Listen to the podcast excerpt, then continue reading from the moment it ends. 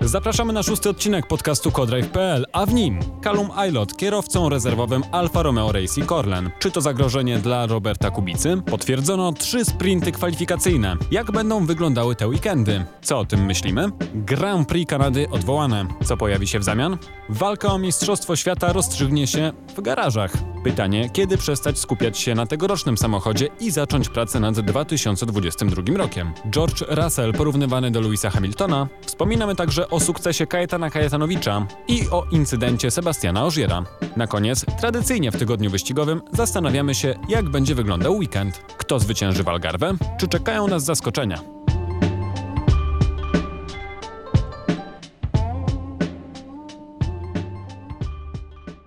Dzień dobry wszystkim po raz kolejny. Aldona Marciniak, Cezary Gutowski i Jasie Kolejniczak. Witamy się z wami przed weekendem wyścigowym. Będziemy czekali na kolejne emocje, których na pewno nie zabraknie.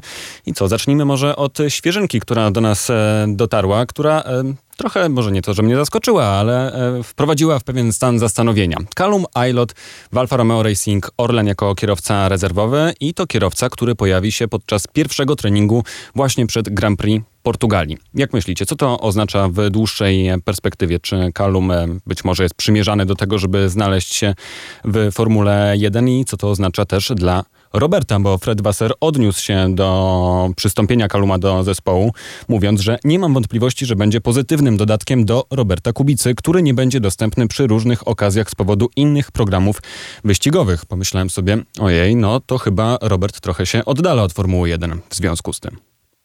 I w tym momencie trzeba odnieść się do tych wszystkich gromów, które spadają na Alfa Romeo. Widzę takie komentarze w mediach społecznościowych cały czas. Czy słusznie, Cezary?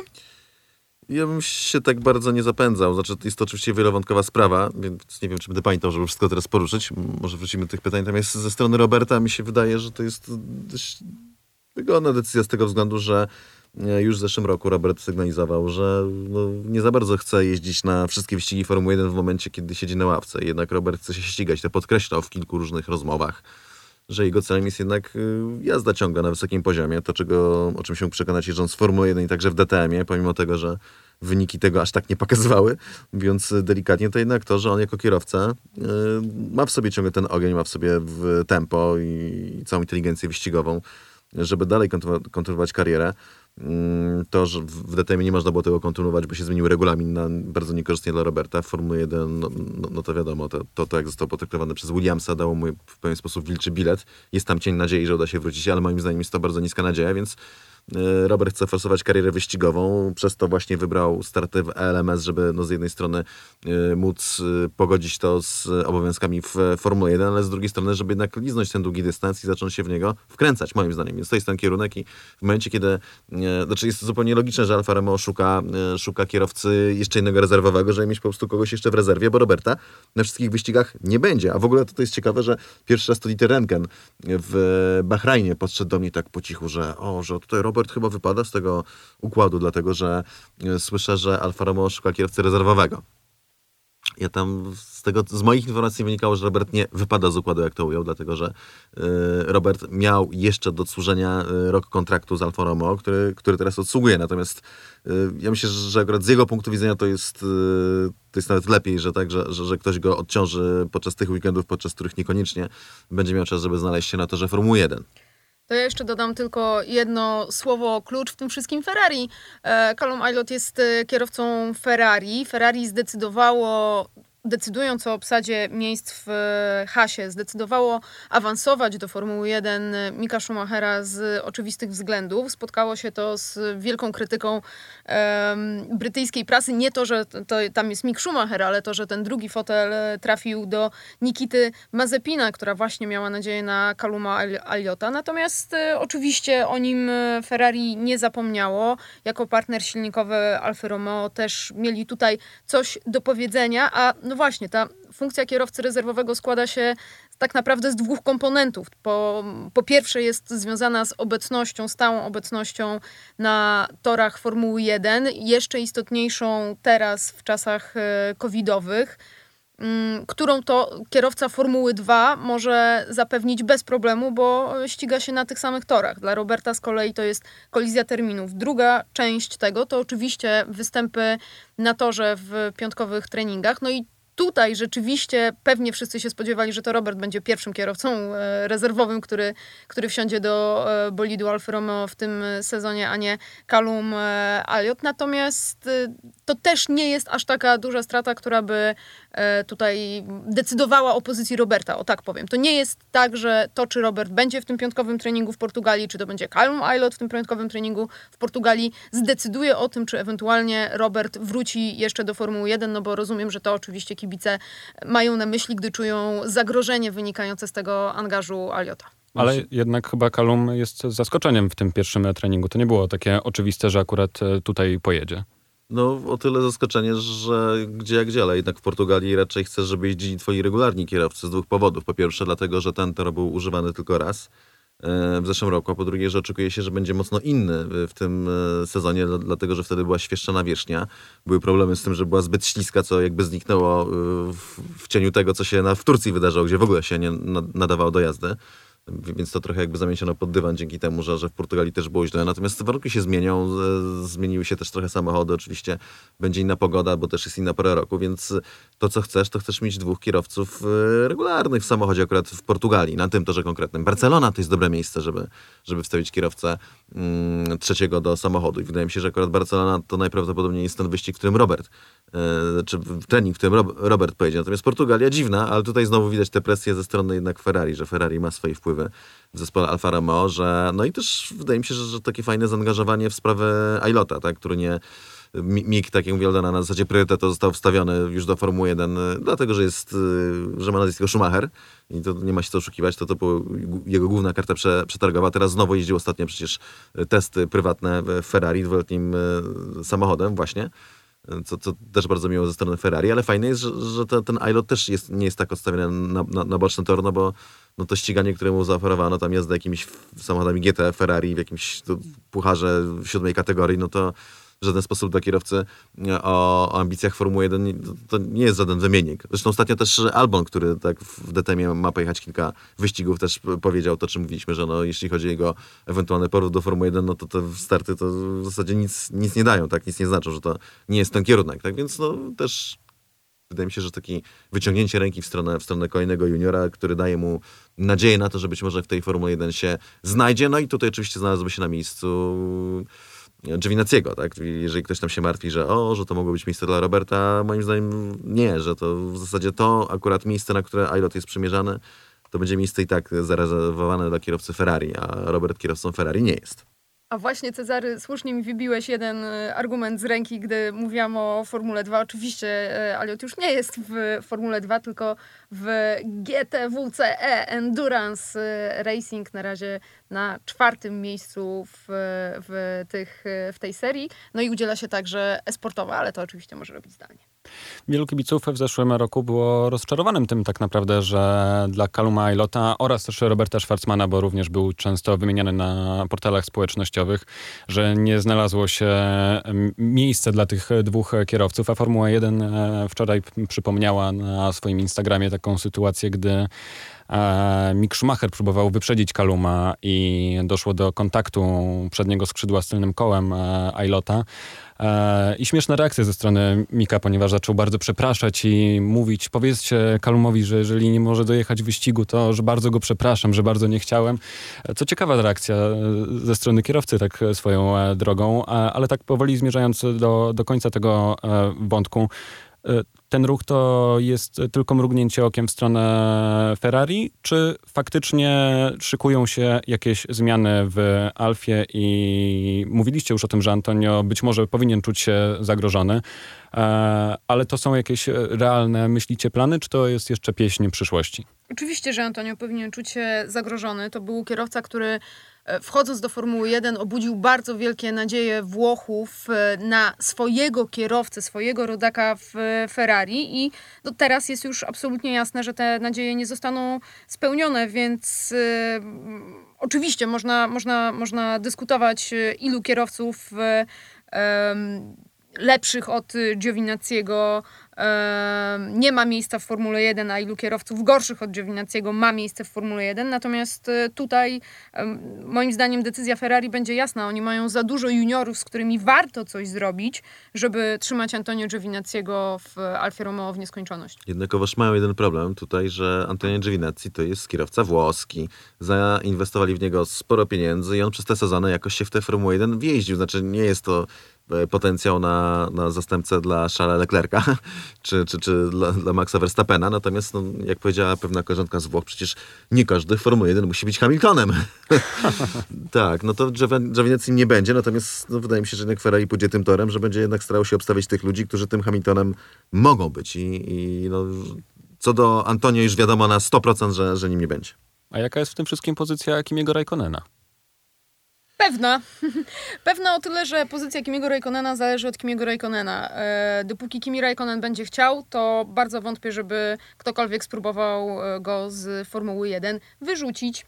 Ja myślę, że to zależy jednak od sytuacji finansowej też zespołu i że w pewnym momencie e, no, może wyjść na to, że jednak w obecnych okolicznościach Kimi może jednak przejdziesz już na, na emeryturę. Może się mylę, ale, ale wydaje mi się, że te, jakby, to są też ważne czynniki dla, dla zespołu i no zobaczymy, jak to się będzie układało. No, teraz co prawda się mówi, że Formuła 1 przekry, jakby przeżywa swój rozkwit i że w ogóle wyszła z kryzysu obronną ręką, że będzie miliard fanów miała w kwietniu 2022 roku. Stefano Domenicali mówi, że y, dobijają się sponsorzy dla serii drzwiami i oknami. No, faktycznie się Formuła 1 rozwija, natomiast no, nie wiem, na jak to się przełoży na stan ekipy Alfa y, Romeo. Zostawmy w takim razie Alfę i patrzmy, jak to się wszystko będzie rozwijało. Co prawda groźnie to zabrzmiało, jak Aldona powiedziała, że to wszystko zależy od Kimiego Raikkonena. Mm -hmm. To jest tu pan i władca, szara eminencja Formuły 1. Kto wie, kto wie.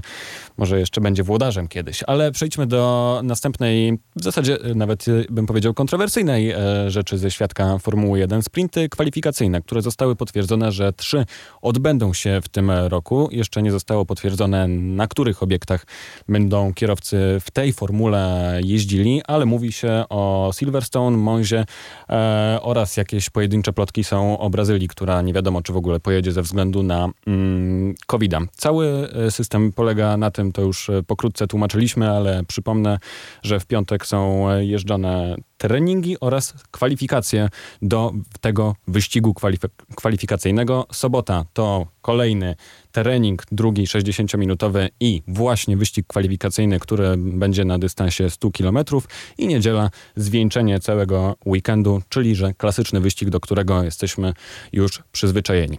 I co wy na to? Silverstone i e, już są potwierdzone jako areny tych, e, tych, tego eksperymentu, no bo to jest ten, tak to należy mm, nazwać.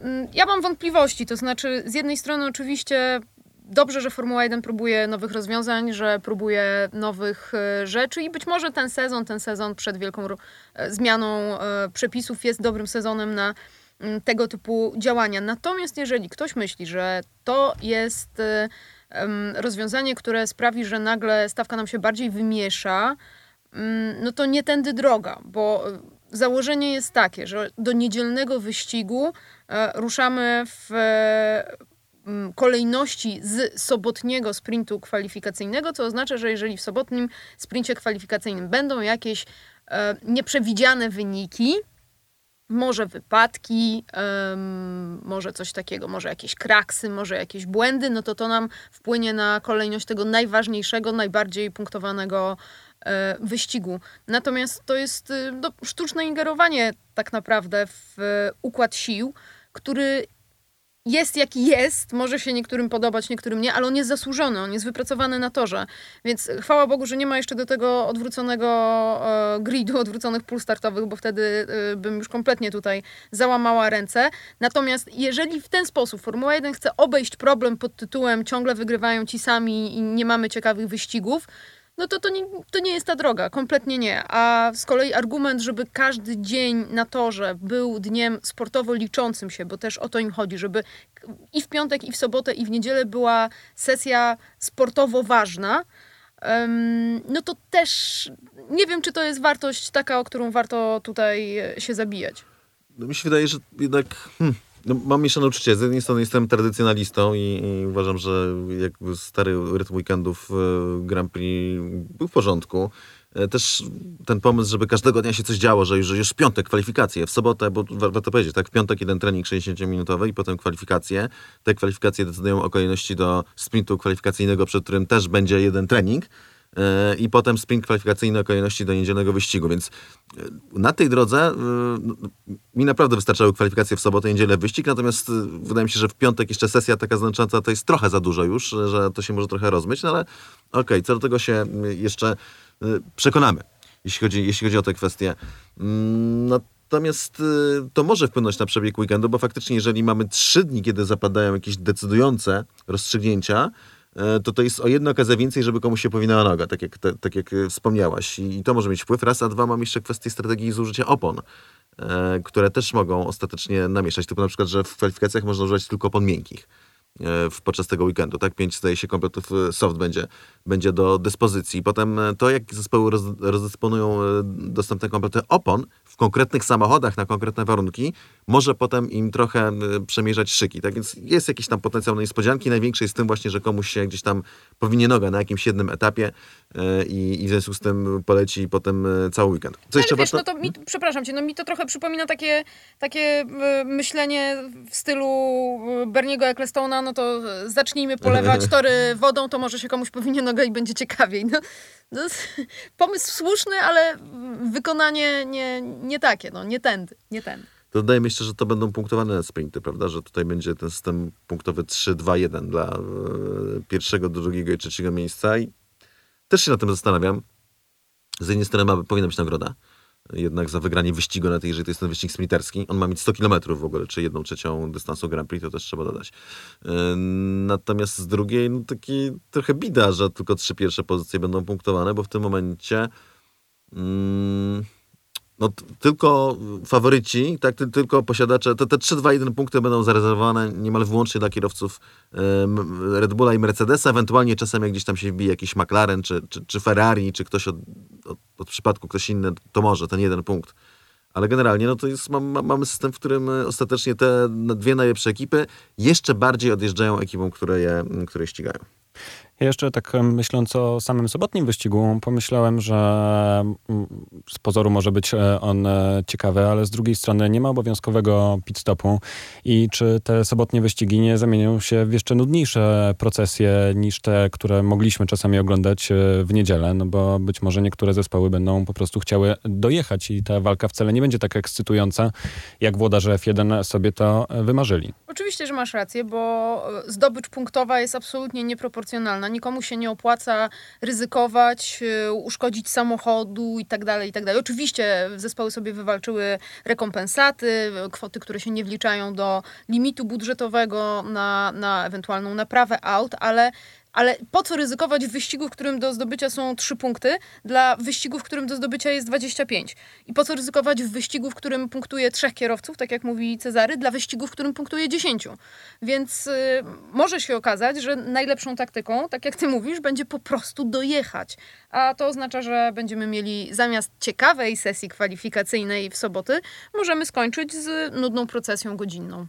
No jest jeden powód, tutaj będzie walka o pozycje startowe, tak więc no, przynajmniej to ma prawdopodobnie zachęcić ekipy, żeby, żeby jednak e, ścigały się w tym wyścigu kwalifikacyjnym. No, to wszystko wyjdzie w praniu. Tak, jest to eksperyment e, na trzy wyścigi na razie, e, a potem się przekonamy, czy, czy zostanie to wprowadzone regularnie w przyszłym roku, czy, czy nie. Ostatecznie zrobią to, co będą chcieli zrobić.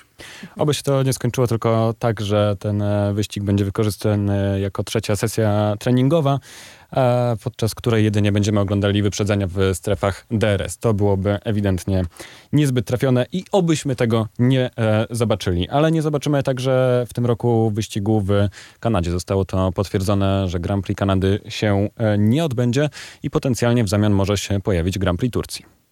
No, potwierdzone nieformalnie jeszcze, ale, ale raczej mamy takie odgłosy ze świata Formuły 1. Znaczy, to było zresztą do przewidzenia, bo jak żeśmy rozmawiali o kalendarzu 2021, to chyba nawet żeśmy wspominali już w podcaście, że, że raczej to Grand Prix Kanady stoi pod znakiem e, zapytania. Co więcej, też Grand Prix Brazylii stoi pod znakiem zapytania z takich e, wyścigów, powiedzmy, Meksyk. pewniaków.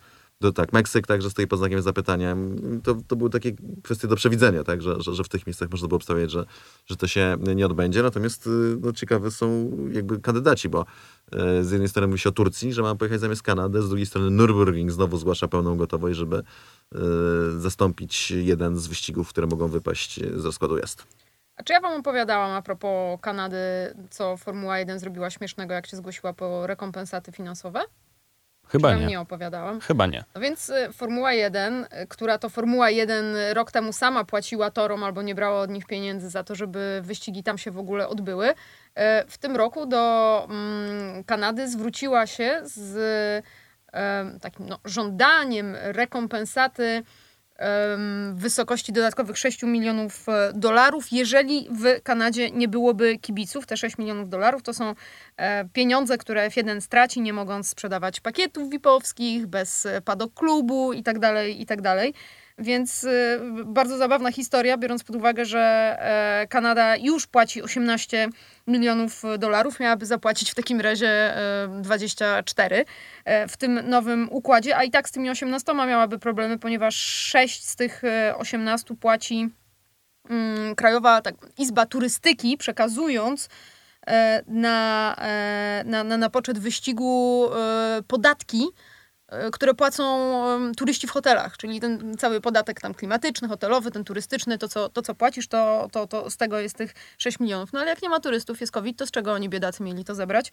Więc y, mimo, że tutaj jest y, trzypoziomowy system finansowania tego Grand Prix, bo dokłada się i miasto Montreal, i e, cały y, Quebec oraz jeszcze na poziomie krajowym e, samo państwo, no to nie udało się tego poskładać, żeby to miało sens. To żeby tylko Kanada nam na stałe nie wypadła z kalendarza, jak tyle pieniędzy jest do dodania, wydania. Nie, nie, nie, nie wypadnie. Mają do 2029 kontrakt, więc y, miejmy nadzieję, że wrócą, bo i ściganie na tym torze jest naprawdę bardzo dobre. I ładny ten tor jest. E, przede wszystkim mam nadzieję, że kiedyś będę mógł się e, tam e, znaleźć.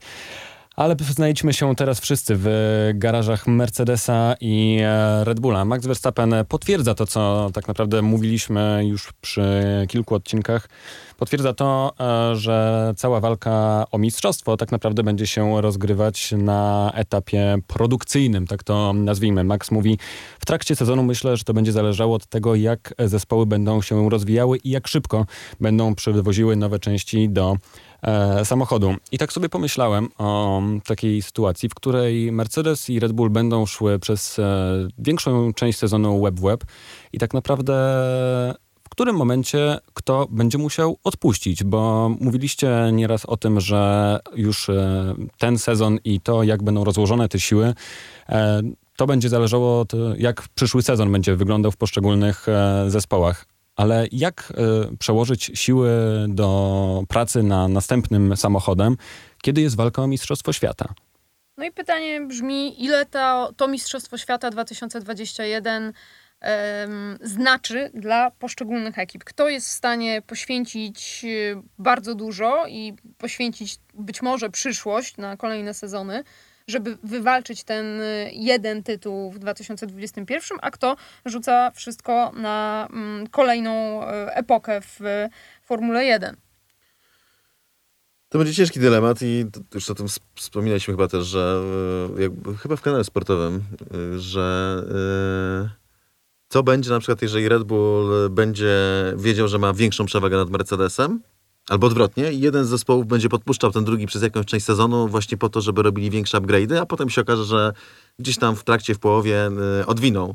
Sami nie będą tak naprawdę auta upgrade'ować, tylko się skupią na przyszłorocznym i w pewnym momencie, bum, odkręcą całą przewagę i na przykład dojadą do końca sezonu już zdobywając y, ten tytuł, więc to otwiera drogę do wielu różnych y, kombinacji, tak, manipulacji w tej walce. Natomiast też to chyba Helmut Marko powiedział, że, że nie ma siły, żeby którakolwiek z tych stron odpuściła pracę nad rozwojem tego samochodu i mistrzostwo po to, żeby skupić się na sezonie przyszłym, co robi z pewnego rodzaju taką, e, taką pułapkę, błędne koło, które, jeżeli tak się stanie, to myślę, że super wiadomość dla kibiców Formuły 1, dlatego że im bardziej te dwie ekipy poświęcają czas na to, żeby walczyć o mistrzostwo w tym sezonie, e, tym więcej zyskują te ekipy, które już się koncentrują albo zaraz zaczną się koncentrować na sezonie 2022. No to może Haas to trochę za daleko, hmm. który już po Imoli 100% idzie na, na przyszły rok, ale Bino to też powiedział, że bardzo wcześnie zaczęli pracować nad sezonem 2022, więc yy, no, to może pomóc po prostu Formule 1 w zrównaniu osiągów, aczkolwiek tu znowu się pojawia ta teoria Toto Wolfa, która jest niestety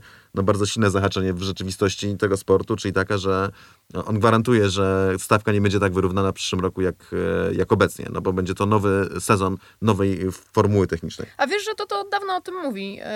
Pamiętam takie jego pierwsze wypowiedzi po, po tych pierwszych sezonach dominacji silnikowej Mercedesa totalnej, gdy zaczęto mówić o zmianie regulacji, może o tym, jak te regulacje działają na korzyść Mercedesa i to to Wolf rozkłada ręce i mówi, chcecie zmieniać, proszę bardzo, zmieniajcie, tylko że jeżeli wy zmienicie, to wam się wydaje, że efekt będzie taki, że nagle e, będzie równo. Nieprawda, ponieważ im dłużej reguły są stabilne, tym bardziej stawka się zrównuje i tym większa szansa na równą rywalizację. Jak zrobicie nowe reguły, to my znów będziemy na czele i z większą przewagą, bo mamy taki zespół, mamy takie środki, że możemy to zrobić. Więc e, on od dawna rzeczywiście e, trwa przy takim stanowisku i w sumie ja się tutaj z nim dość mocno zgadzam.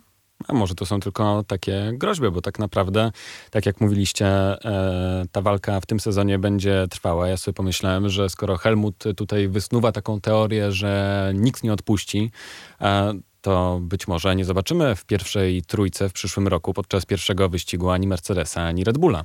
To by była historia.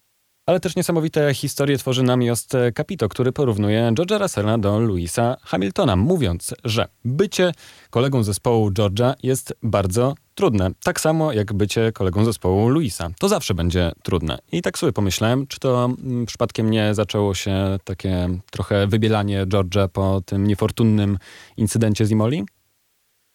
No przede wszystkim e, trzeba się zastanowić, jak trudnym kolegą zespołu był Lewis Hamilton, bo, bo tak bardzo jak Lewis chce, żeby wszyscy mówili, że jest najlepszym kierowcą w historii yy, świata, no to jednak yy, jak przesiedzimy jego karierę choćby w Formule 1, no to on przegrywał z kolegami zespołu.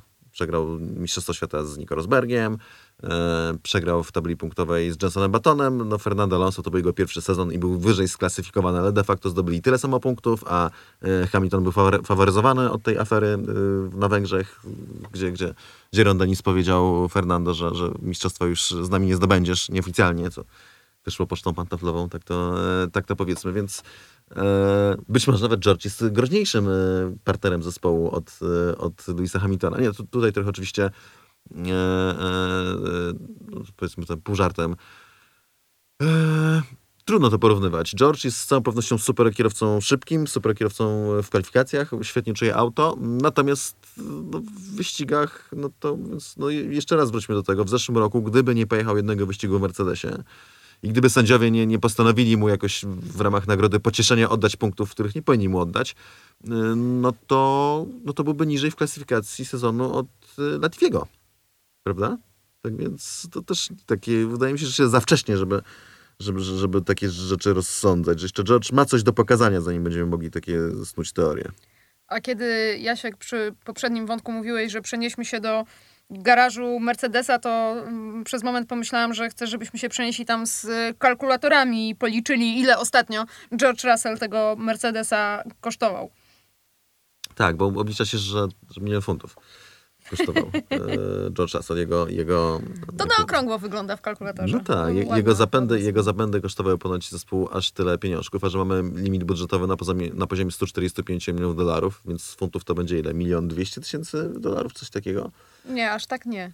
Nie milion dwieście. A, mówisz o, o, o samochodzie. Dobra, dobra, dobra. Tak, tak, Myślałam, tak. o całym hmm. limicie. Nie, nie. I by się no, matematyka nie zgodziła, tak. prawda? To w ten czas no, zabrał im tam no może nie cały procent, ale niewiele do tego procenta brakuje budżetu. To, to jest bardzo dużo w momencie, kiedy masz bardzo ograniczoną liczbę środków do przekazania, że musisz odbudować to auto. Zresztą to od razu mówili ludzie z Mercedesa, że to ich może kosztować e, upgrade'y, tak? Czyli ten mm, e, powiedzmy tę kwotę, którą mieli gdzieś zaplanowaną na to, żeby walczyć z Red Bullem o mistrzostwo poprzez oczywiście udoskonalenie samochodu, więc e, no to taki była to naprawdę bardzo kosztowna wpadka i potem była też taka, że niektóre osoby się oburzały tym, że e, powiedział Toto Wolf, że George powinien mieć na względzie, że ścigał się z Mercedesem i że to tak nie powinno być i w ogóle, że jak to? No, jednak powinno. W sensie, że to, o czym George zapomniał jeszcze w tej całej mm, aferze, to to, że jak coś mu nie wyjdzie, a to miało wszelkie znamiona, że mu nie wyjdzie, po prostu po, jakby ten ruch był bardzo ryzykowny, no to, że z, utrudni, y, utrudni walkę o mistrzostwo zespołowi, do którego aspiruje. To no. a propos jeszcze kosztów, tylko e, żebyście sobie Państwo łatwiej wyobrazili, e, to mogę dodać, że mm, to, na ile jest wyceniany e, wyceniane te straty, równa się bonusowi, jakiej zespoły sobie wywalczyły za każdy dodatkowy weekend Grand Prix powyżej pewnego limitu w kalendarzu. Czyli trzy dni ścigania zespoły wyceniają na tyle, ile teraz George Russell puścił z dymem to Toto Wolf potrąci z kieszonkowego George'a Russella, jak już się w Mercedesie kiedyś e, znajdzie. Mm, ale jest jeszcze jeden młody kierowca, który jest na językach przynajmniej jednego byłego e, kierowcy. Mario Andretti bardzo skrytykował Nikita Mazepina. E, jest wielce oburzony tym, że kierowca taki jak Nikita ma miejsce w Formule 1, a nie może go znaleźć Colton Herta. I Mario Andretti wypowiada się w ten sposób. E, potrzebujemy amerykańskiego kierowcy w topowym teamie, a nie z tyłu, tak żeby nie miał e, szans na e, jakiekolwiek pozycje dobre. Jeżeli będzie amerykański kierowca w Formule 1 robił dobre rezultaty, to Ameryka zwariuje na punkcie Formuły 1. E, Herta ma 21 lat, ma świetny w tej chwili czas, ale nie może zdobyć, e, przejść przez restrykcje związane z e, licencją. Mm, I uważam, że rosyjskie dziecko w domyśle Mazepin ma super licencję.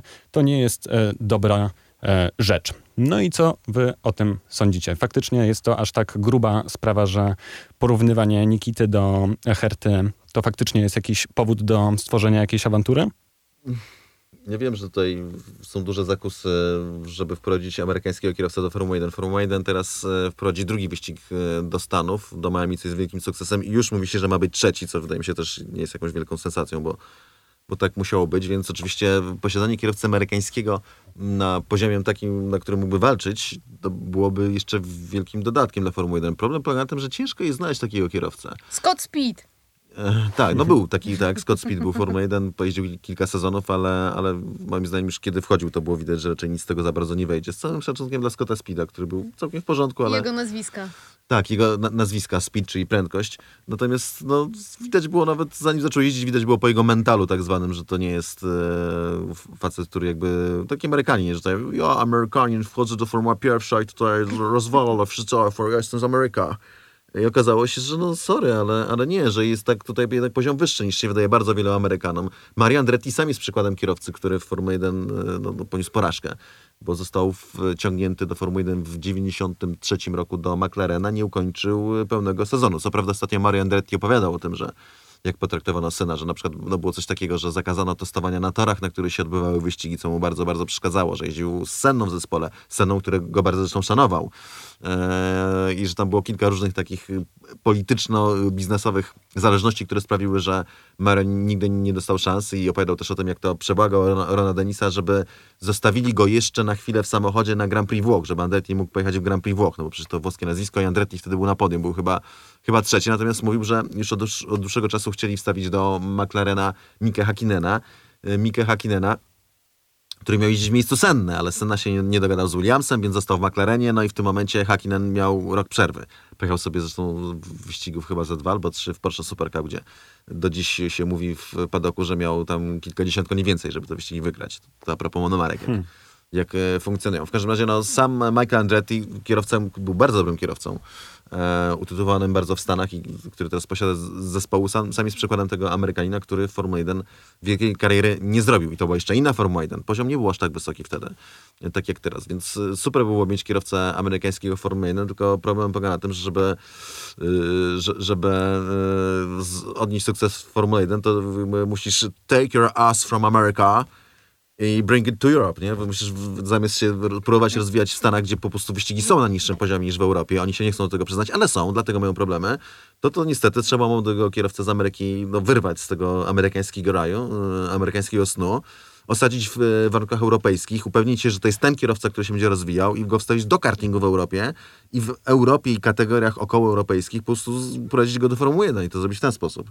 Natomiast szczerze powiem, że akurat nie czytałem CV pana, pana Herty Juniora. To tutaj dodam, że Colton startował w Europie, w Anglii przez chwilę w kartingu, e, ale no wrócił do, do Stanów w związku z tym, że teraz startuje w Indykarze, więc e, miał tam lepszą perspektywę e, rozwoju prawdopodobnie na, na ten moment, w którym się znajdował. To za mało i no nie chcę tutaj, bo, bo ciężko to będzie sprawdzić, ale wydaje mi się, że też ten Macepin, który czy Mazepin, jejku, jak go wymawiać, zawsze się zastanawiam. Mazespin.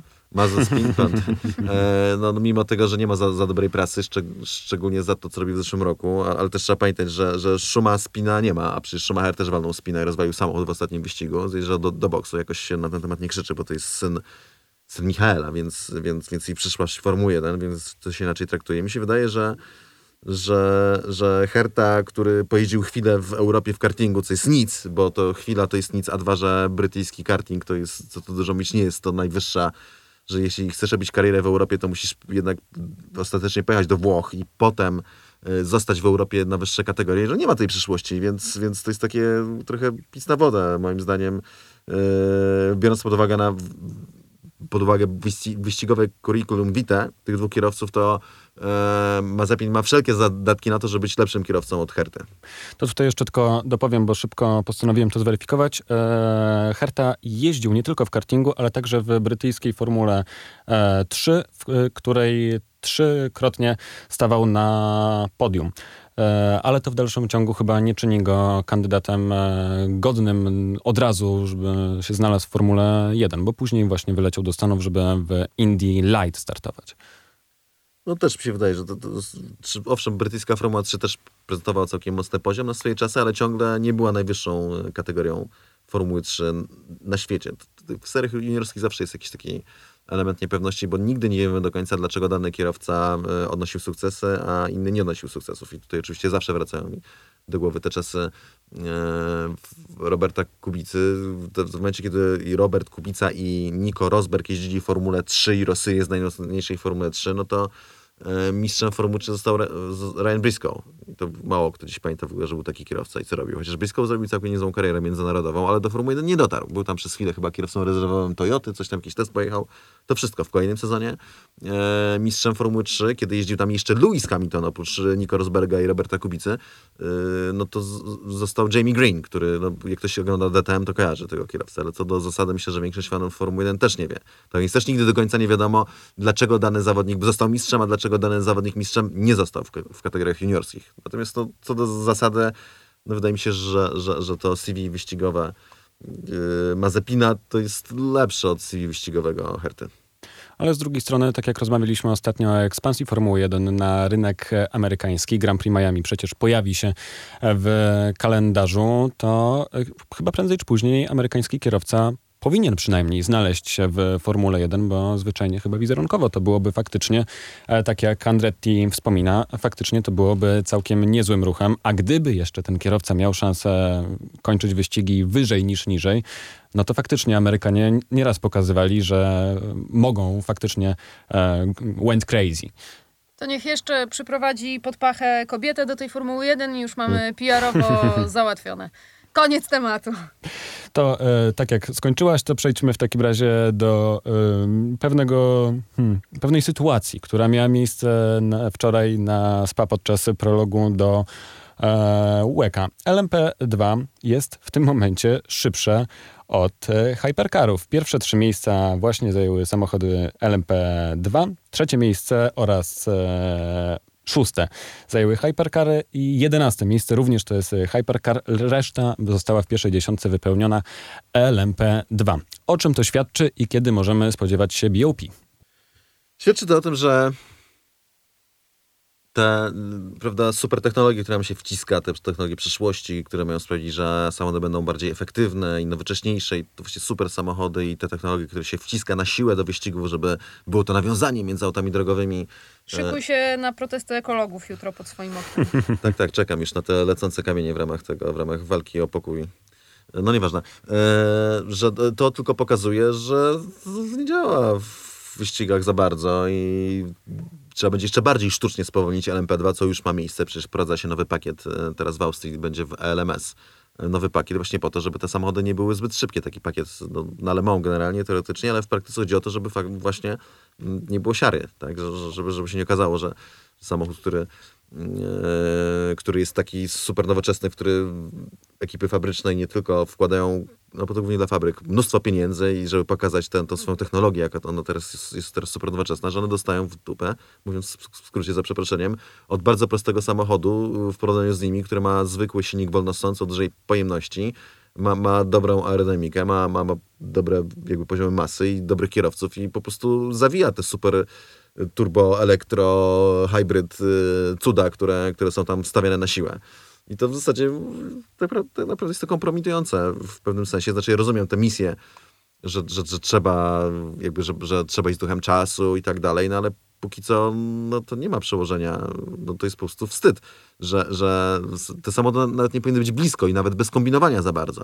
Jeżeli widzimy tak w przyszłości, robimy takie super auta, które są, mają być w najwyższej kategorii, to one już czysto konstrukcyjnie powinny być szybsze od normalnego tak LMP2, druga liga, mówiąc w skrócie, y, która, y, która jeździ no, z takim no, przestarzałą technologią w ogóle tą passé, nie? że w sensie, że co to jest ten silnik y, wolnosący, V8, to w ogóle o, i proszę bardzo, są szybsze. A propos w ogóle e, Le Mans MP2, to nie wiem, czy słyszeliście, kto wystąpi w tym wyścigu, jeśli chodzi o świat Formuły 1. Kto? Otóż wystąpi tam e, ojciec i syn. Ach. Tak. Jan i Kevin. Zgadza się. Jan Magnussen i Kevin Magnussen pojadą, pojadą w Le Mans i pojadą z zespołem, którego nazwa kibicom Roberta powinna być dobrze znana, gdyż będzie to zespół High Class Racing. Ale to piękna historia, tak swoją drogą. To się nadaje na mały dokument, który będzie pokazywał te, to, to, to starcie. Wydaje mi się, że tak z perspektywy rodzinnej to musi być niesamowita przygoda przejechać jeden wyścig na takim poziomie jeszcze i hmm, być może nawet jakiś wynik razem wypracować. To byłoby naprawdę e, ciekawe. No byleby auto jakby przejechało ten pierwszy stint tym razem, to już będzie przyczynek do tego, żeby zdobyć, tak, żeby to miejsce zdobyć. Natomiast fakt jest taki, że, że Kevin jest jakoś mocno do ojca przywiązany, jeśli chodzi o te kwestie wyścigowe i powtarzał często, że, że było, jak mówili, co będzie robił, jak nie będzie Formuły 1, to mówił, że może właśnie uda nam się spełnić to marzenie, żeby, żeby pojechać z ojcem w Le Mans. Kilka razy tam były różne próby, się nie udało i w końcu to się uda. I co więcej, jeszcze pojedą przecież z duńskim zespołem. To jest naprawdę mega sprawa i no, zazdroszczę trochę nawet Kevinowi takiego e, doświadczenia i miejmy nadzieję, że to doświadczenie będzie przez nich dobrze mm, zapamiętane. Teraz przelećmy z kolei do Chorwacji, w której bardzo dużo się działo Mistrzostwa Świata e, rajdów samochodowych. Oczywiście najbardziej interesujący tak się domyślam, dla nas e, wynik to w WRC 3 Kajetan Kajetanowicz wygrał. I to jest powód do Hmm. E, to jest w ogóle powód do chwalenia się. To WRC3 to jest znacząca e, kategoria, bo w komentarzach oczywiście poza tą częścią ludzi, którzy ogarniają mniej więcej rajdy, wylało się, że e, WRC3 co to jest? No. Bo to 3 to tak e, słabo brzmi, natomiast 3 to jest tak naprawdę to samo co 2. A dwa to już znamy, pamiętamy z czasów Roberta Kubicy i lubimy. Tylko oczywiście jest podział na kierowców prywatnych i kierowców aut fabrycznych. E, Kajetan jadąc samochodem prywatnym jest e, w WRC 3, chociaż jeśli chodzi o samą maszynę, no to to jest ta, ta sama co w WRC 2. Kajetan pokonuje w tej swojej maszynie e, często kierowców fabrycznych. Tutaj na nowym, na nowych odcinkach dla, dla wszystkich kierowców, bo Chorwacja debiutowała w E, WRC na asfaltowych, e, na asfaltowych trasach, gdzie jeszcze do tego e, Kajetan nie miał załogi szpiegowskiej i nie mają te załogi szpiegowskie, więc dostają jeszcze informacje z ostatniej chwili o tym, jak stan nawierzchni mógł się zmienić. No, pojechał bezbłędnie właściwie. To, to, to wielkie słowa uznania, naprawdę. Był to super dobrze pojechany rajd e, przez Kajtana i to właśnie to jego taki znak firmowy, czyli to wyważenie tego, na ile możesz naciskać, e, a na ile jednak trzeba jechać tak, żeby na przykład nie złapać kapcia, jego, jego główny rywal. e, Zdaje się, że z dacha zaliczył, więc, więc e, jechał minimalnie szybciej od Kajetan go doganiał, jednego na drugiego dnia trochę odstawał i ostatecznie okazało się, że, że ta jakby wycena Kajetana prędkości, wycena ryzyka była perfekcyjna ostatecznie. Był zresztą na trzecim miejscu pośród wszystkich załóg, czyli WRC-2 to są fabryki, czyli oni mają tam jakąś przewagę. Na pewno te samochody WRC-2 fabryczne mają przewagę nad e, samochodami niefabrycznymi. To jest nie tylko kwestia ich obsługi i znajomości tych samochodów, ale takie kwestie jak, e, no, gwarantuję, że oprogramowanie silnika i wiele innych części to jednak nie są identyczne jak, jak w samochodzie prywatnym. To, to jest, każdy, kto jest w środowisku rajdowym, traktuje to jako oczywistą oczywistość i Kajetan był trzecim najszybszym kierowcą w klasie RC2, czyli w klasie, w której się miesza i WRC2 i WRC3. Więc był to naprawdę świetny pokaz e, takiej dojrzałości rajdowej, szybkości rajdowej, świetnego e, wy, wyważe, wyważenia te, tego tempa. E, I, I no, ja się strasznie cieszę, uważam, że, że to jest duży sukces to jest świetne otwarcie przede wszystkim drogi do mistrzostwa, bo taki jest cel przede wszystkim Kajetana. I a propos doświadczenia, to wieku nie wypominając, Maciek Szczepaniak, czyli pilot Kajetanowicza, w ten sposób uczcił 125 start swój w WRC. Pamiętam, kiedy rozmawialiśmy przy okazji setnego, on akurat e, wypadał w czasach, kiedy Maciek jeździł z Robertem Kubicą i akurat tak wypadł, że było to w okolicach e, rajdu Polski, więc e, wtedy Pamiętam taką naszą rozmowę podsumowującą te, te, te jego 100 startów, w której mówił, że tak naprawdę em, wszystkie jego przygody rajdowe, każdy, każdy kolejny kierowca, z którym wsiadał do samochodu, e, jakoś łączył ich los kompletnym przypadkiem. A tutaj się spotkali gdzieś w bramie na jakimś rajdzie, a tutaj on był na kawie, a, a, a, a, a ktoś, e, ktoś przechodził e, i tak dalej, i tak dalej, więc e, doskonale się ta kariera mm, Maćka układa. Nasz najbardziej doświadczony zawodnik w WRC. Mówię zawodnik, bo nie mam na myśli oczywiście kierowcy, ale jeżeli liczymy kierowców i pilotów, to to jest nasz najbardziej doświadczony zawodnik w WRC. Czy wieszasz psy na e, Sebastianie Ożierze za to, że chciał rozjechać pana policjanta? Ja? Nie, absolutnie. Znaczy nie to, że miał coś do panów policjantów, wręcz przeciwnie. Y, Wspieram i szanuję każdego rzetelnego policjanta. Jest to ciężka praca. Natomiast no, to znowu wzbudziło dyskusję i Ożyje dostał przecież karę za to. 7 tysięcy euro łącznie, 5 tysięcy euro i e, zawieszenie na jeden rajd, kara w zawieszeniu. Mm, No i jeszcze do tego 2000 euro za przejechanie na czerwonym świetle po tym incydencie. No właśnie, no to i to są te duże kontrowersje, czy to tak Czy to tak wypada?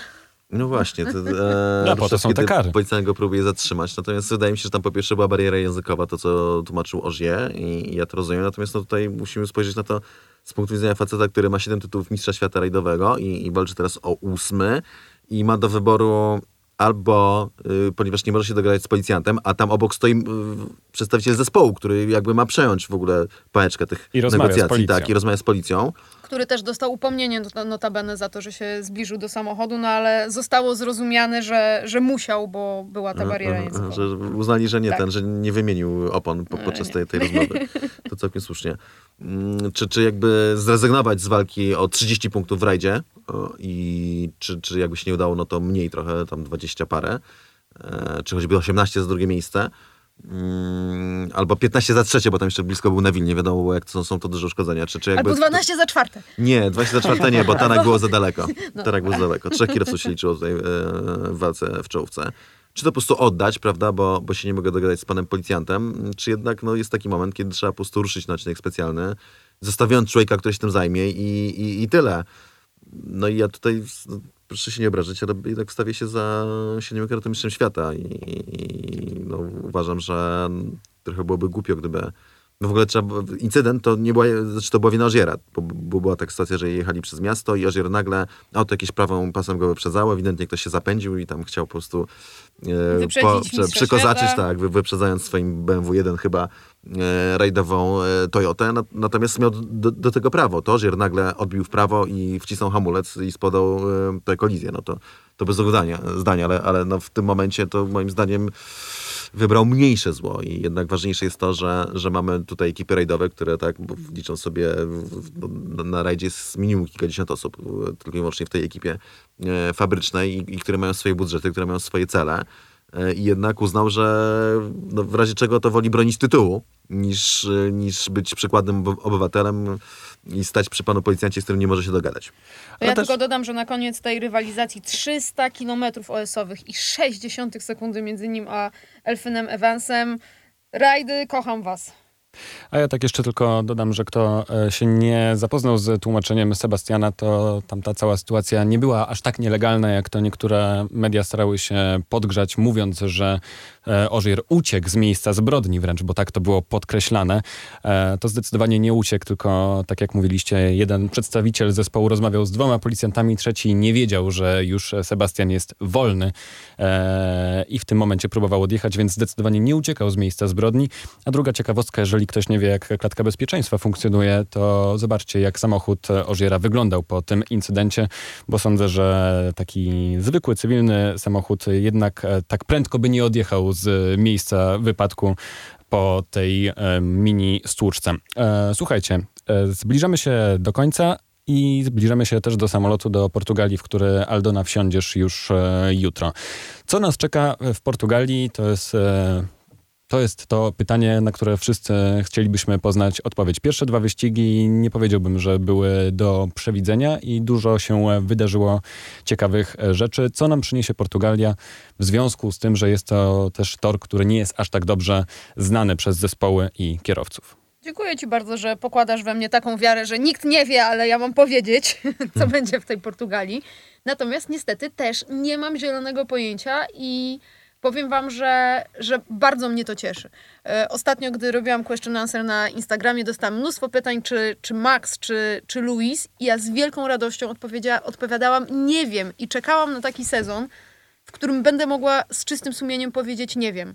I to jest w tym najlepsze i też, też tym się teraz cieszę, że jedziemy do Portugalii i nie wiemy, kto tam będzie na czele, czy Mercedes, czy Red Bull. E, niżej, czy będzie wyżej McLaren, czy będzie wyżej Ferrari, bo wygląda na to, że to się będzie zmieniać. Na ile się poprawi e, Alpine, czy e, Alfa Tauri potwierdzi dobrą formę, czy, czy jednak zostanie dogoniona przez Astona Martina mm, i, tych, i tych z tyłu. Mnóstwo pytań, mało odpowiedzi na razie po tych e, dwóch wyścigach i mi się taki sezon podoba. A ja się pokuszę o jakieś przewidywania, może są No trochę na wyrost. Y, Jednakowoż są czynniki takie, które mm, sprawiają, że moim zdaniem faworytem jednak będzie Red Bull i pod warunkiem, że się nie zepsuje oczywiście, jeżeli będzie dobrze działał. Mm. Po pierwsze, Portugalia jest torem bardziej śliskim niż Imola, a na trochę bardziej śliski- śliskich typu y, Bahrain Mercedes miał większe problemy. Po drugie jest to tor, y, na którym są bardziej otwarte przestrzenie, czyli jest niedaleko morza. Więc istnieje ryzyko, że będzie wiał większy wiatr, a to jest kolejna rzecz, która będzie działała przeciwko ym, Mercedesowi, więc mi się wydaje, że to delikatnie przychyli szale mm, na rzecz Red Bulla. Natomiast trzeba pamiętać, że przecież w Bahrajnie też było źle i, i to Mercedes, tak, to Lewis Hamilton wygrał y, Grand Prix Bahrajnu. Natomiast no, ja jednak myślę, że, że Red Bull ma drobną przewagę nad Mercedesem i ta przewaga będzie, powinna być bardziej widoczna w Portugalii. Jak się okaże, to będziemy wiedzieć za tydzień niecałe. Ja wierzę w to, że ten wiatr właśnie będzie w stanie coś nam namieszać i po, po, powirować w stawce. Na koniec pokusicie się o wytypowanie pierwszej trójki? No widzisz, ja już wyszłam na tchórza tutaj, gdy na poprzednie pytanie nie chciałam wprost odpowiedzieć. Myślę, że w pierwszej trójce będą em, Max Verstappen, Lewis Hamilton, Valtteri Bottas. A ja myślę, że w pierwszej trójce będą Max Verstappen, Lewis Hamilton Trzecie miejsce wskażesz inne na pewno. i Perez. U. No to e, za tydzień zobaczymy i zweryfikujemy, jak to wyglądało. Aldona Marciniak, Cezary Gutowski, Jasie Kolejniczak. Za dzisiaj dziękujemy.